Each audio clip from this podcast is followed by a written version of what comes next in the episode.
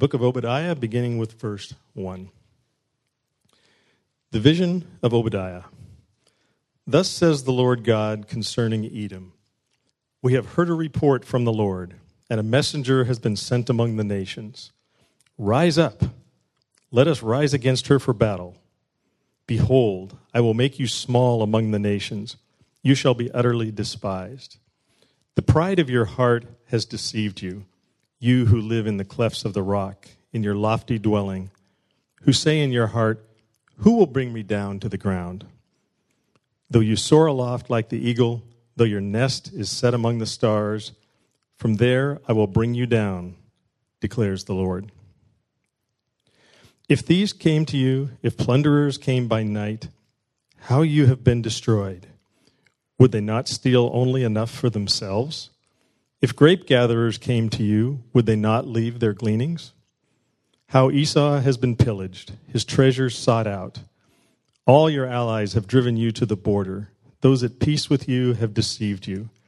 They have prevailed against you. Those who eat your bread have set a trap beneath you. You have no understanding. Will I not on that day, declares the Lord, destroy the wise men out of Edom and understanding out of Mount Esau? And your mighty men shall be dismayed, O Teman, so that every man from Mount Esau will be cut off by slaughter. Because of the violence done to your brother Jacob, shame shall cover you, and you shall be cut off forever. On the day that you stood aloof, on the day that strangers carried off his wealth, and foreigners entered his gates and cast lots for Jerusalem, you were like one of them. But do not gloat over the day of your brother in the day of his misfortune do not rejoice over the people of Judah in the day of their ruin. Do not boast in the day of distress. Do not enter the gate of my people in the day of their calamity. Do not gloat over his disaster in the day of his calamity. Do not loot his wealth in the day of his calamity. Do not stand at the crossroads to cut off his fugitives. Do not hand over his survivors in the day of distress. For the day of the Lord is near upon all the nations. As you have done, it shall be done to you. Your deeds shall return on your own head. For as you have drunk on my holy mountain, so all the nations shall drink continually. They shall drink and swallow, and shall be as though they had never been. But in Mount Zion there shall be those who escape, and it shall be holy, and the house of Jacob shall possess their own possessions. The house of Jacob shall be a fire and the house of Joseph a flame, and the house of Esau stubble. They shall burn them and consume them, and there shall be no survivor for the house of Esau. For the Lord has spoken. Those of the Negeb shall possess Mount Esau, and those of the Shephelah shall possess the land of the Philistines. They shall possess the land of Ephraim, the land of Samaria, and Benjamin shall possess Gilead. The exiles of this host of the people of Israel shall possess the land of the Canaanites as far as Zarephath, and the exiles of Jerusalem who are in Sepharad shall possess the cities of the Negeb. Saviors shall go up to Mount Zion to rule Mount Esau, and the kingdom shall be the Lord's. Well, now you've read Obadiah, and you also know how to spell it, because if you were looking on your phone to try to follow along, you had to spell it right in the search. But now we know that it's in the Minor Prophets. It's the shortest book in the Old Testament, and we know how to spell it. So there's a couple things that we've already learned, and we're going to learn some more this morning. We're spending our time together in these minor prophets, and the, the question would, would be why? The question that we have is what, why, why spend that time there? Aren't we in this? Um, it, in this New Testament covenant under Jesus. Why do we need to go back? Well, we go back and we look because the story of God is a story that's told from the very beginning all the way through to the end. So we need to know the whole story. We need to know where all of these things fit into that grand story of God. We need to be able to see God in both His mercy and His salvation and in His judgment. And so we're looking at the minor prophets, and many of them are coming with a word of judgment. And they come with that word usually to Israel, to God's people. But Obadiah is unique in that it's coming as a word to Edom. And, and so we're going to find out what does that mean? And why would, why would Edom need to be judged by the Lord? And so I pray that we would, we understand some of that this morning. And as we understand that, that it points to this larger picture. We have the whole Word of God, the whole counsel of God to be able to fit this smaller story into the bigger story of who Jesus is. So I pray that it would point us to Jesus, even as we're in the midst of Obadiah this morning. This morning, it's a, it, it's a story similar to last week when we were in Hosea, where it's a story of a narrative that's being played out in this prophetic call, this prophetic judgment. And so the story that we're going to have today is a story of brothers. And so if you're like me, Maybe that excites you, or maybe it actually makes you a little fearful because you know how you've treated your brothers. Um, it's good to have all the kids with us today for this story. It's what a sweet time. So, one of the ways that I'm qualified to tell this, to, to, to preach this story this morning, is that I have two younger brothers. Um, and then I also have a house full of children. So, I'm intimately familiar with siblings sibling rivalry and how that plays out. And it is a mess. It's a mess. It still is. Like even at even at 40, you know, trying to interact with my brothers and and still all of us trying to kind of place ourselves in this pecking order. And I the pecking order for me is always birth order. But as we're going to see in our story this morning, that is not God's pecking order. Okay? So we're going to look at that and we're going to see the story. And yeah, there, Obadiah is coming and his pronouncement on Edom is, is their pride. But there's a couple other things that are these undertones that are here. And we need to be able to see what this is because it's pride, but it's also a dissatisfaction with the situation that they've been given. It's a resentment toward God. And so maybe this morning we we kind of I've already made light of sibling rivalry, but, but underneath that, there's a dissatisfaction that I'm not where I'm supposed to be, that I don't have what I deserve. And I can blame other people with, with that, but I can also go and I can take those resentments and that dissatisfaction to God and I can put it on Him. And that's a, that's a place of arrogance and pride in my heart. And we're going to see that in the book of Obadiah this morning. But to see it, we need help. So I'm, i know we've prayed a lot, but I'm going to pray again because we need this miraculous work of the Spirit to open our eyes to see ourselves as the bad guys because we always see ourselves as the good guys. But there's only one good guy in this story it's God Himself. And He sent His Son as the hero. And so we get to rejoice in that today. And we get to do some work with our own hearts, saying, Man, God, I, I want to be like you. I want to be the brother that you've called me to be, not the brother that naturally rises up in me, the sinful, arrogant one. I want to be the humble one, the one that goes after and looks out for the brothers and sisters that I have. So let's ask God to do that in us this morning. Lord, you're so gracious and kind. And we know that. We forget it, and you remind us again.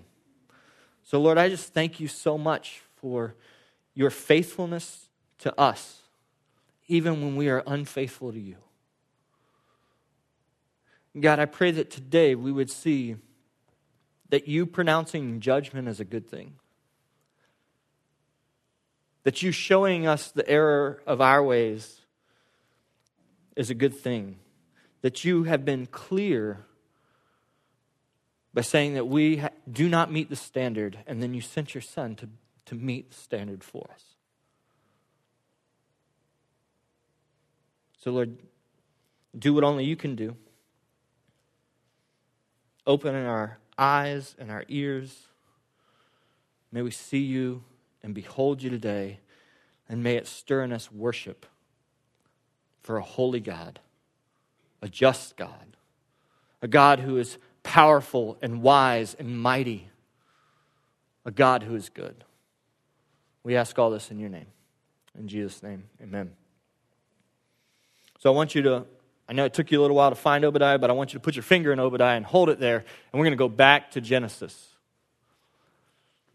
Because to understand the story of Obadiah, you have to understand the story of two brothers, Jacob and Esau.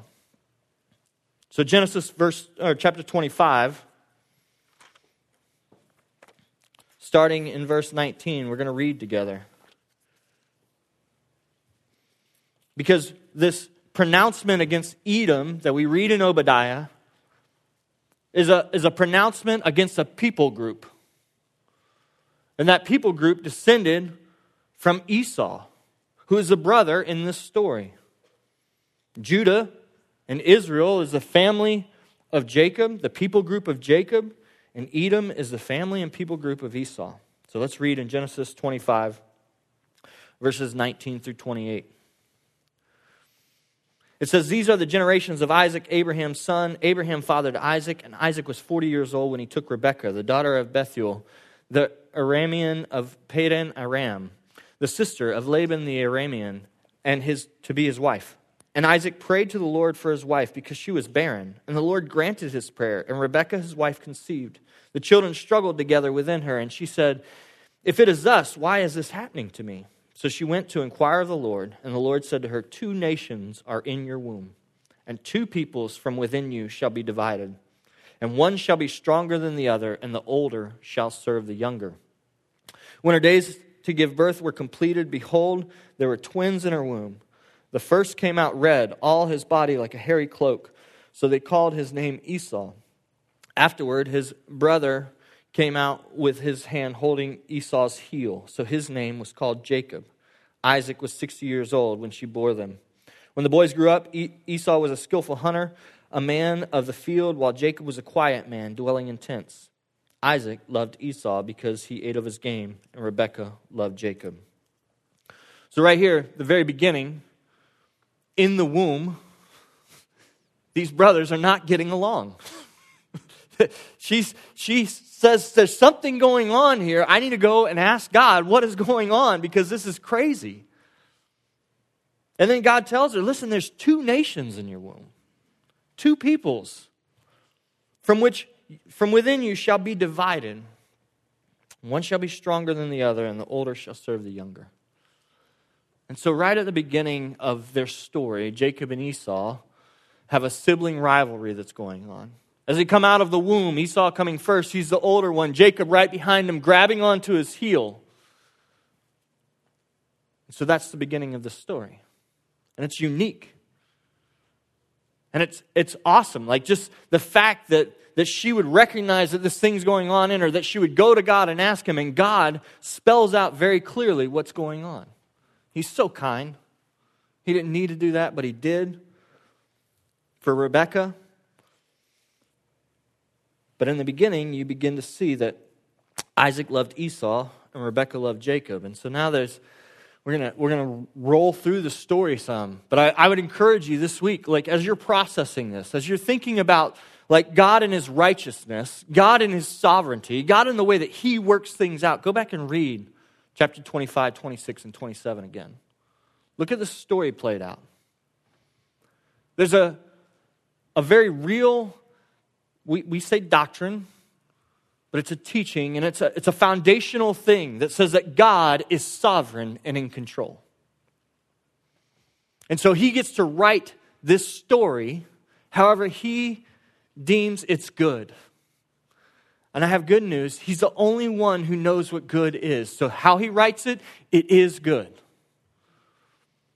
But as we're going to see, Jacob and Esau have some complaints against the story. Jacob begins his complaint first, and so he tries to usurp Esau by taking his birthright as the younger brother, which he should not get the birthright. But he has a, he has a problem with the way that God organized and set things up.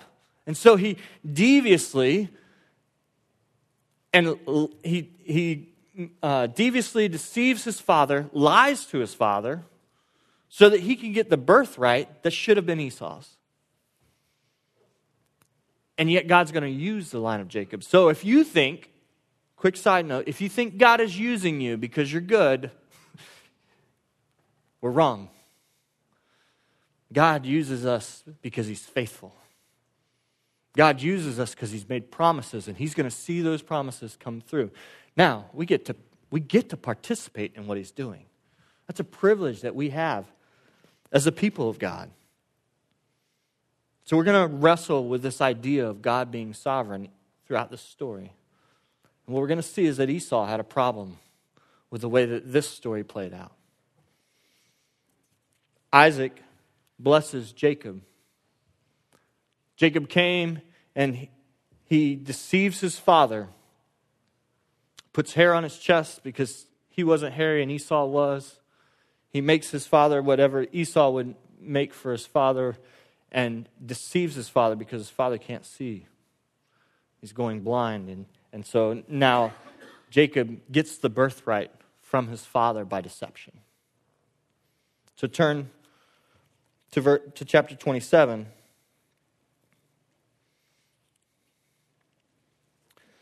In chapter 27, verse 27, so he came near and ki- sorry, 26. Then his father Isaac said to him, Come near and kiss me, my son. So he came near and kissed him, and Isaac smelled the smell of his garments and blessed him and said, And this is the blessing that he gives him See, the smell of my son is, a, is as the smell of the field that the Lord has blessed. May God give you the dew of heaven and the fatness of the earth and plenty of grain and wine. Let people serve you and nations bow down to you. Be Lord over your brothers, and may your mother's sons bow down to you. Cursed be everyone who curses you, and blessed be everyone who blesses you. Wow, what a gift that Isaac gives there. It's, it's the blessing that should go to the firstborn, and yet Jacob has deceived his father into giving him the blessing. Verse 30 As soon as Isaac had finished blessing Jacob, when Jacob had scarcely gone out of the presence of Isaac his father, Esau his brother came in from his hunting. He had also prepared delicious food and brought it to his father, and he said to his father, Let my father arise and eat of his son's game, that you may bless me. His father Isaac said to him, Who are you? He answered, I am your son, your firstborn Esau. Then Isaac trembled very violently and said, Who was it then that hunted game and brought it to me? And I ate it all before you came, and I have blessed him. Yes, and he shall be blessed. Esau and Isaac begin to realize what's taken place.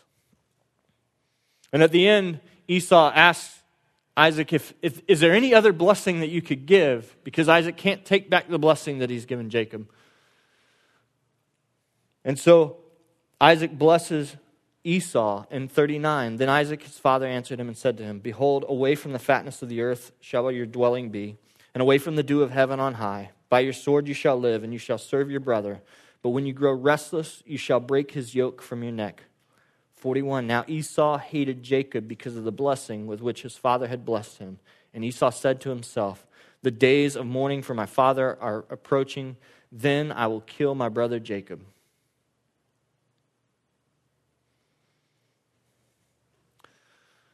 These guys don't get along. From the very beginning, they didn't get along. And, and yet, they're brothers. And so, as we move back to Obadiah, we read it in light of this story.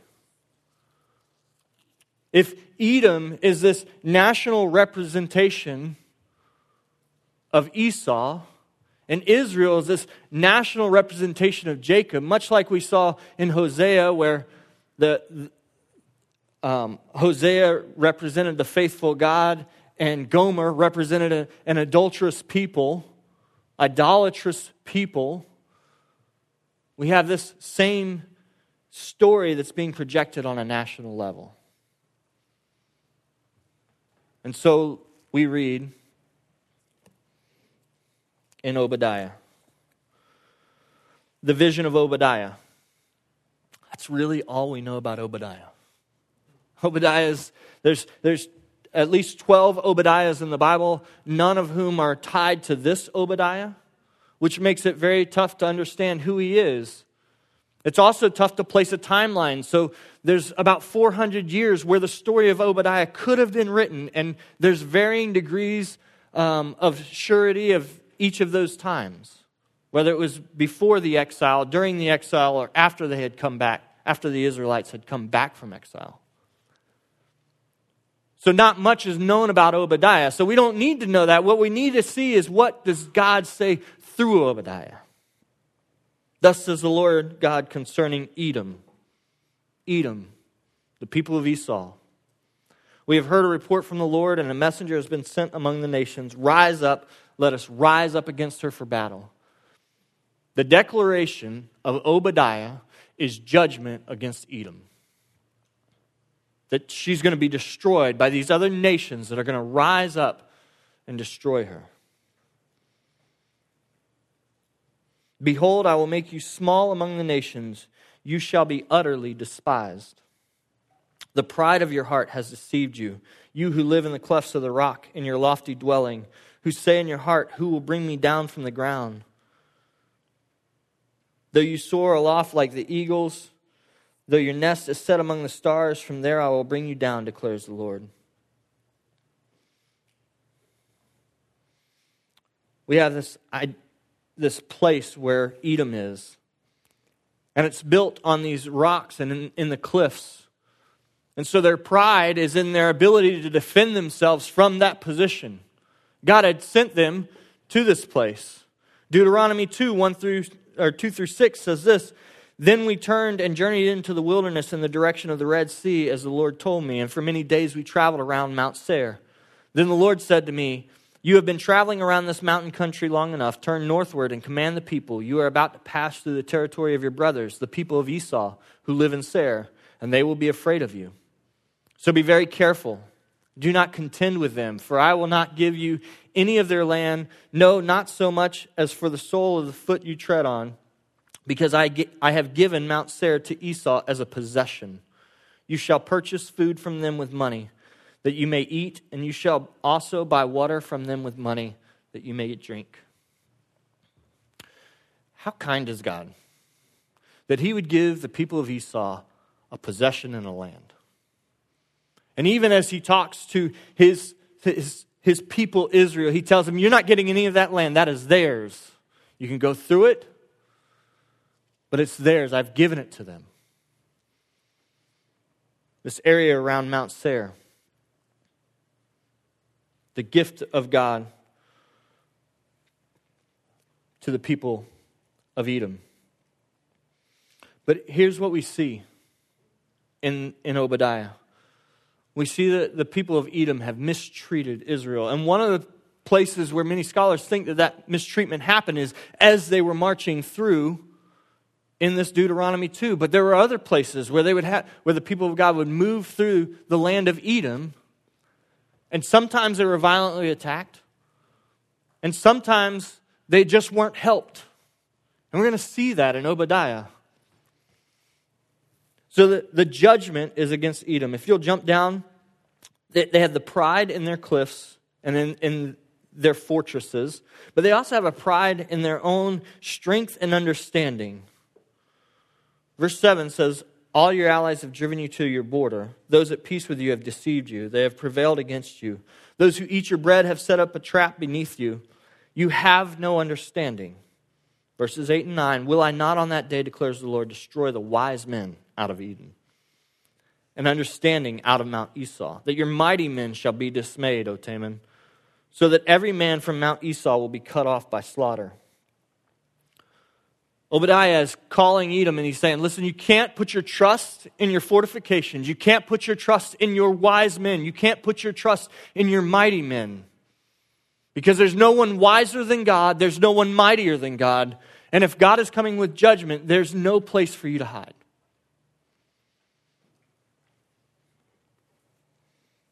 Why? Why is God coming with all of this? Like, why is he judging Edom in this way? Well, we see that in verses 10 through 14. It says, Because of the violence done to your brother Jacob, shame shall cover you, and you shall be cut off forever. On the day that you stood aloof, on the day that strangers carried off his wealth and foreigners entered his gates and cast lots for Jerusalem, you were like one of them. But do not gloat over the day of your brother in the day of his misfortune. Do not rejoice over the people of Judah in the day of their ruin. Do not boast in the day of distress. Do not enter the gate of my people in the day of their calamity. Do not gloat over his disaster in the day of his calamity. Do not loot his wealth in the day of his calamity. Do not stand at the crossroads and cut off his fugitives. Do not hand over his survivors in the day of distress. Why are they being judged? Well, there's several things in this list. The first one is that they've been violent against, against God's people. Violence, you've done violence against your brother Jacob. And that one we're quick to say, yeah, that's wrong. Yeah, you can't, you can't be violent against the people of God. You can't take up arms against them. You can't harass them and abuse them. That's wrong. But look, look at the next verse in verse 11. On the day that you stood aloof, there's something in us that says we can be neutral. It can be okay as long as I don't participate in the actual destruction that's happening, in the actual violence that's happening. I can stand off to the side and it'll be okay. God is indicting the people of Edom because they stood aloof, because they were passive, because they were apathetic to God's people. Listen, as we sit under judgment together, this one's going to be all encompassing. I think about siblings and I think about um, the, the judgment that I have when my children disobey. And they're quick to say, I didn't do it. Yeah, but sometimes you just didn't stop it. Like sometimes you had the power to do something about it and you didn't. You, you withheld goodness. You withheld protection. You withheld strength that you have that you could have stepped in and saved. But instead, you stood aloof and you were passive. And then you gloated over the day of your brother. I had to look up gloat, like, what is that? I knew what it meant, but I was like, where does that come from? And why is that used so many times in this passage? There's some people that think that it comes from the old Norse word that means to grin. And then I had a picture of one of my kids who is a little devious, and she's kind of always, man, I just gave it away. It could be one of three. Um, but she's a little devious, and she kind of manipulates situations. And then when, when dad comes down and kind of starts begin, to begin judgment, she just grins. And listen, the, the same grace is available for her, so I'm thankful for that. And she's going to you know, I'm praying she's going to walk in that, but there is a, a reality that sometimes we, we look at others' misfortune and it just makes us feel better about ourselves. And, and the indictment is over and over against their gloating and their boasting that they just kind of kind of heap on, kind of pile on at the end.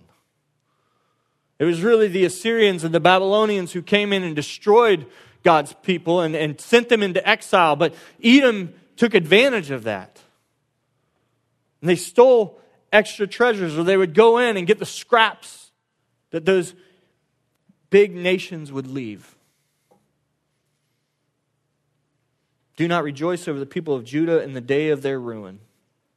Do not boast in the day of distress. 13, do not enter the gate of my people in the day of their calamity. Listen, there's, there's something to this. There's going to be a distress for the people of God. And, and all, we have a lot of other minor prophets. This book of the 12, we're on number two. And I know we're going out of order, and I appreciate your patience with us in that. It's okay. But what we're going to see is this proclamation by these other minor prophets to the people of God that there's going to be a judgment against them that they're going to be taken away, that they're going to be in exile, that they're going to lose the possession that, that God had given them because of their disobedience, their lack of faithful obedience, trusting in a God who saves. And so, in their day of calamity, which is going to happen, the judgment against Edom is that they would gloat over them, that they would not invite the fugitives in, that they would stand at the crossroads and that they would hand over the survivors to these other nations. So that's why this judgment is being pronounced on Edom. But we have the promise of the day of the Lord. Verse 15 For the day of the Lord is near upon all the nations. As you have done, it shall be done to you. Your deeds shall return on your own head. For as you have drunk on my holy mountain, so all the nations shall drink continually. They shall drink and swallow, and shall be as though they had never been.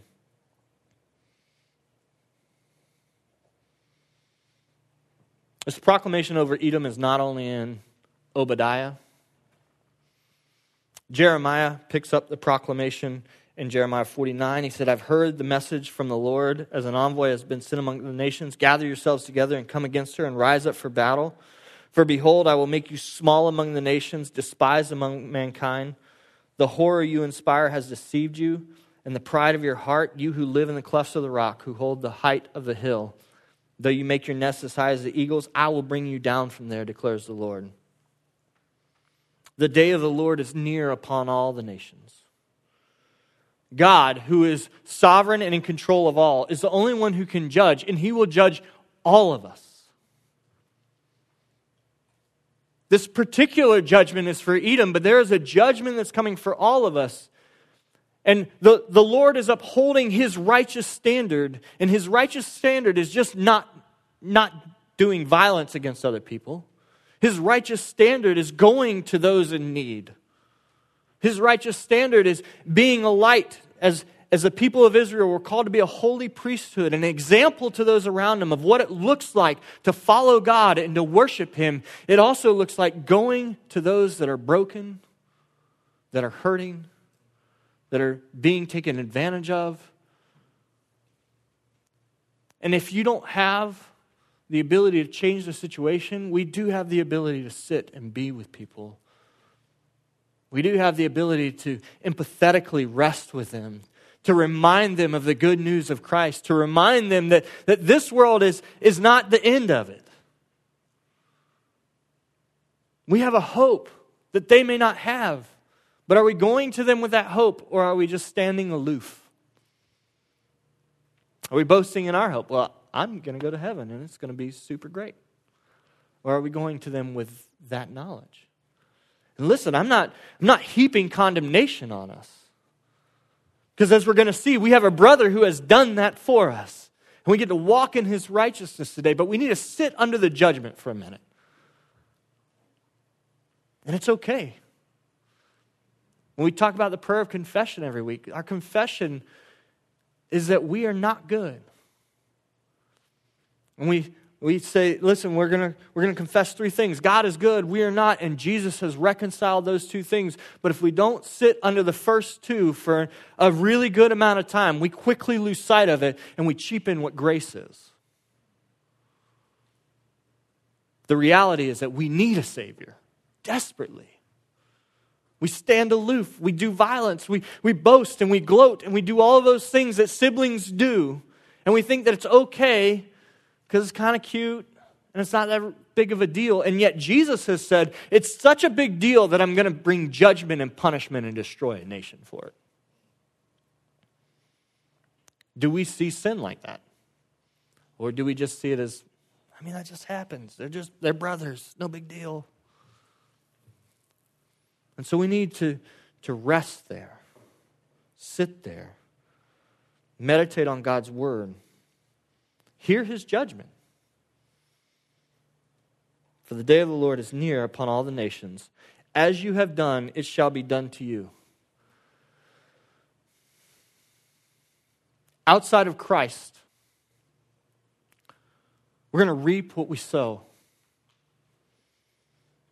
What we've done is going to be done to us. Our deeds are going to return on our own head.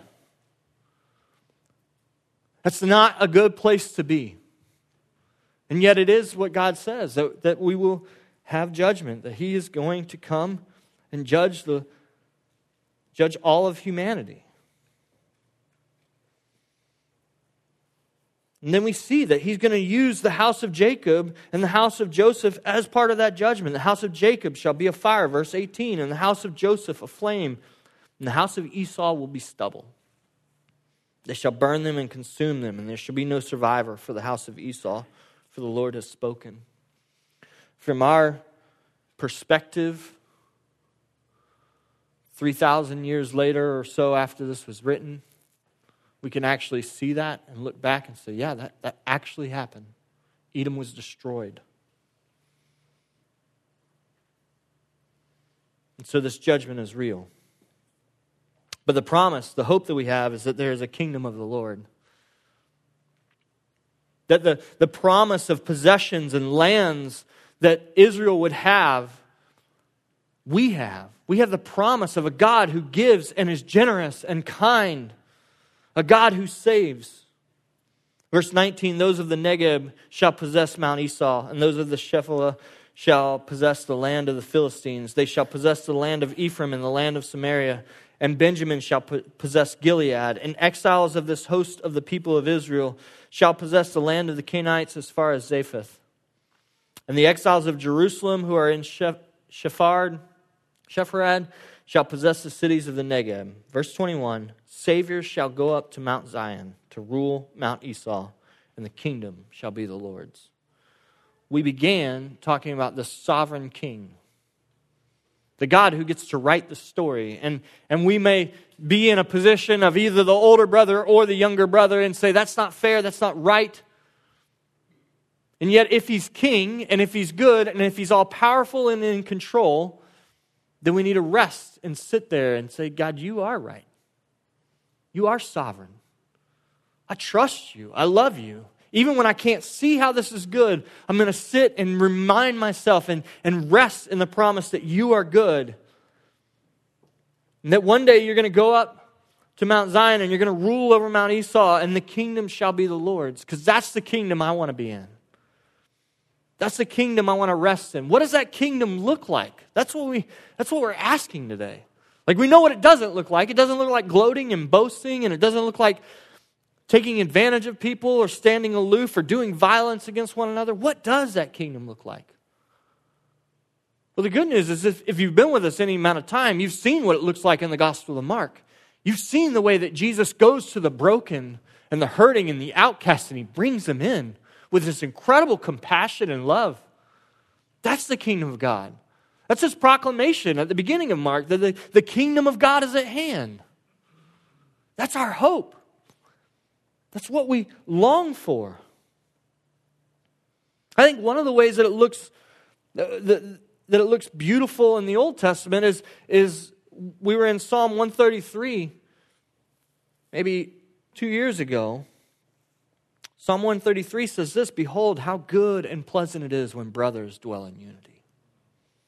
It's like the precious oil on the head running down on the beard, on the beard of Aaron, running down on the collar of his robes. It's like the dew of Hermon, which falls on the mounts, mountains of Zion, for there the Lord has commanded the blessing, life forevermore. That's, that's the beauty of unity. We have two brothers that hate each other, that, that are deceiving and working toward their own ends and really using one another. And so there's disunity, but what the promise is, what the hope is, is a unity of brothers who have been united by God. How does that happen?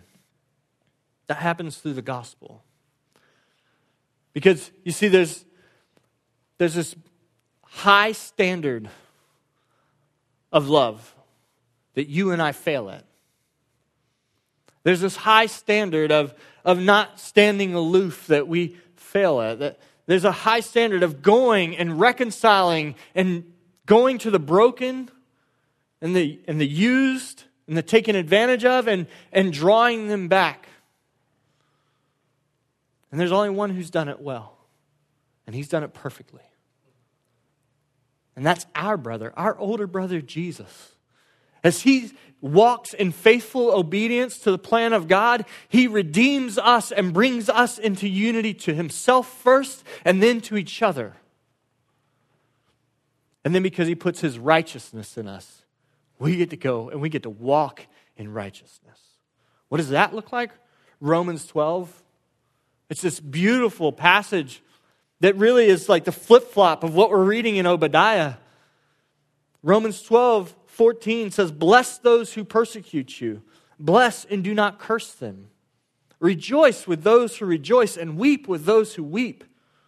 Live in harmony with one another. Do not be haughty, but associate with the lowly. Never be wise in your own sight. Repay no one evil for evil, but give thought to do what is honorable in the sight of all. If possible, So far as it depends on you, live peaceably with all. Beloved, never avenge yourselves, but leave it to the wrath of God, for it is written, Vengeance is mine, I will repay, says the Lord. To the contrary, if your enemy is hungry, feed him. If he is thirsty, give him something to drink, for by, doing so, by so doing you will heap burning coals on his head. Do not be overcome by evil, but overcome evil with good. That doesn't look like violence. It doesn't look like just standing back and letting nature take its course. It doesn't look like gloating or boasting. That looks like humility being played out in the lives of the believer who trusts in Jesus. Bless those who persecute you. There's no way that you and I can do that in and of ourselves. But Jesus did. Jesus went to the cross to bless those who were in the process of cursing him and killing him and putting him there. Jesus loved sinners. While we were yet sinners, Christ died for us. Listen, we didn't get it right and then we come to Christ. While we were putting him on that cross, he died for us. Why? So that he could show us what love is so that he could love sinners like you and I, so that we can be grafted and brought into the kingdom, the kingdom of the Lord, the kingdom that shall be the Lord's. All because of the work of the King. And if you and I would claim Christ today and we would say, I'm part of that kingdom, then by grace, we begin to walk in these things. Bless those who persecute you. Bless and do not curse them. Rejoice with those who rejoice. Weep with those who weep. Listen, that kind of reconciliation between brothers, and that story is an old story. It didn't start with Jacob and Esau. If you remember Cain and Abel, their relationship was not good either. And yet, God is doing this thing where He's restoring what is broken. The first restoration is us as sinners to a holy God done by his son, who paid the way, drank the cup of wrath that you and I deserve, the judgment that we deserve. Jesus took it upon himself. Separated from the Father, died on a cross for your sake and my sake. But it doesn't just end there. It's not just that he took the penalty, but he's also given us his righteousness. So today, if you're in Christ, the beauty is that, like all of these things, blessing for those who persecute you, bless and not cursing them, you get to walk in that today. Not out of your own strength, but out of the Spirit of God that dwells inside of you. We get to have thousands of years of brokenness healed and mended because of Jesus. Maybe, maybe you're even thinking about somebody that you know that, hey, that our relationship is broken. God is powerful to save, and He is still saving and reconciling and mending. And I pray that today that the Spirit would do something in you that you would believe, God, you can heal even that. You long to restore even that relationship. And you can because you've restored my relationship to you. And I know I'm broken and I'm a mess and I'm a sinner. And yet your blood has covered me. Your grace is sufficient. But it's only out of that understanding that we would go and try to reconcile, that we would go and look for the broken and the hurting. Otherwise, we're going to be really content to just be okay with Jesus. And, and the gospel was not even really all that necessary. But if we sit under the judgment for a little while, little while and realize, man, I, I need a Savior. God, you've saved me? Who am I that you would love me so much? And now you love me and you've saved me and you're sending me and you're saying, hey, now go and bless those who persecute you. Bless and do not curse. Rejoice with those who rejoice. Weep with those who weep. Like that's, the, that's what the church is called to do. He saved us not so that we could sit comfortably and be okay. He saved us so that we can go. He saved us so that we can go and share this good news with others who are broken and hurting and feel like they can't measure up to the standard of God. Good news, you can't, and neither could I, but Jesus did. And He's made a way for us to be reconciled to Him and to each other. This is the, the good news of the kingdom of the Lord. That there's a finality of what God is doing, that He's establishing His kingdom. And we see par- portions of it, but one day we're going to see it fully. And on that day, we're going to rejoice, and that's our hope. Is that we will see Jesus face to face. We'll realize how we have been totally forgiven and reconciled to Him, and then we've been reconciled to each other. So the call today is to repent. Where have you tried and strived to do this of yourself? Or where have you just been content with being a bystander? I'm not actually doing anything bad, so it's, it's not that big of a deal.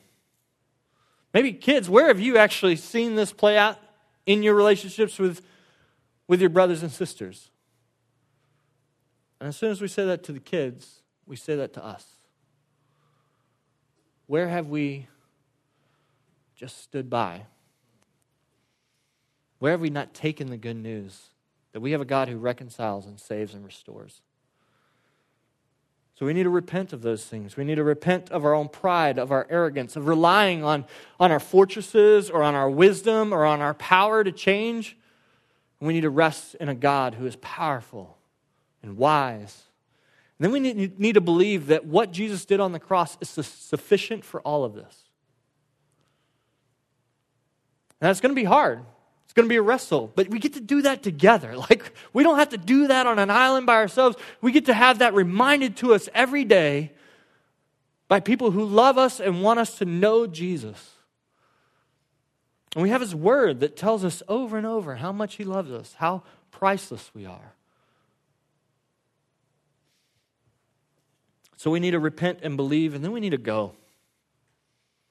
Like, what does faith look like? It looks like obedience faith filled obedience to go to the broken, to leverage our lives that others would know this good news. And so I pray that all of that happens today. Will you pray with me? God, we thank you.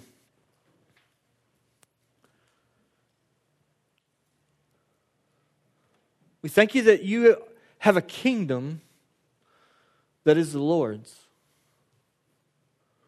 That in that kingdom you are king, you are good, you are sovereign, you are in control. You've established that kingdom through your son, but we, we've also seen how you have established a people for yourself.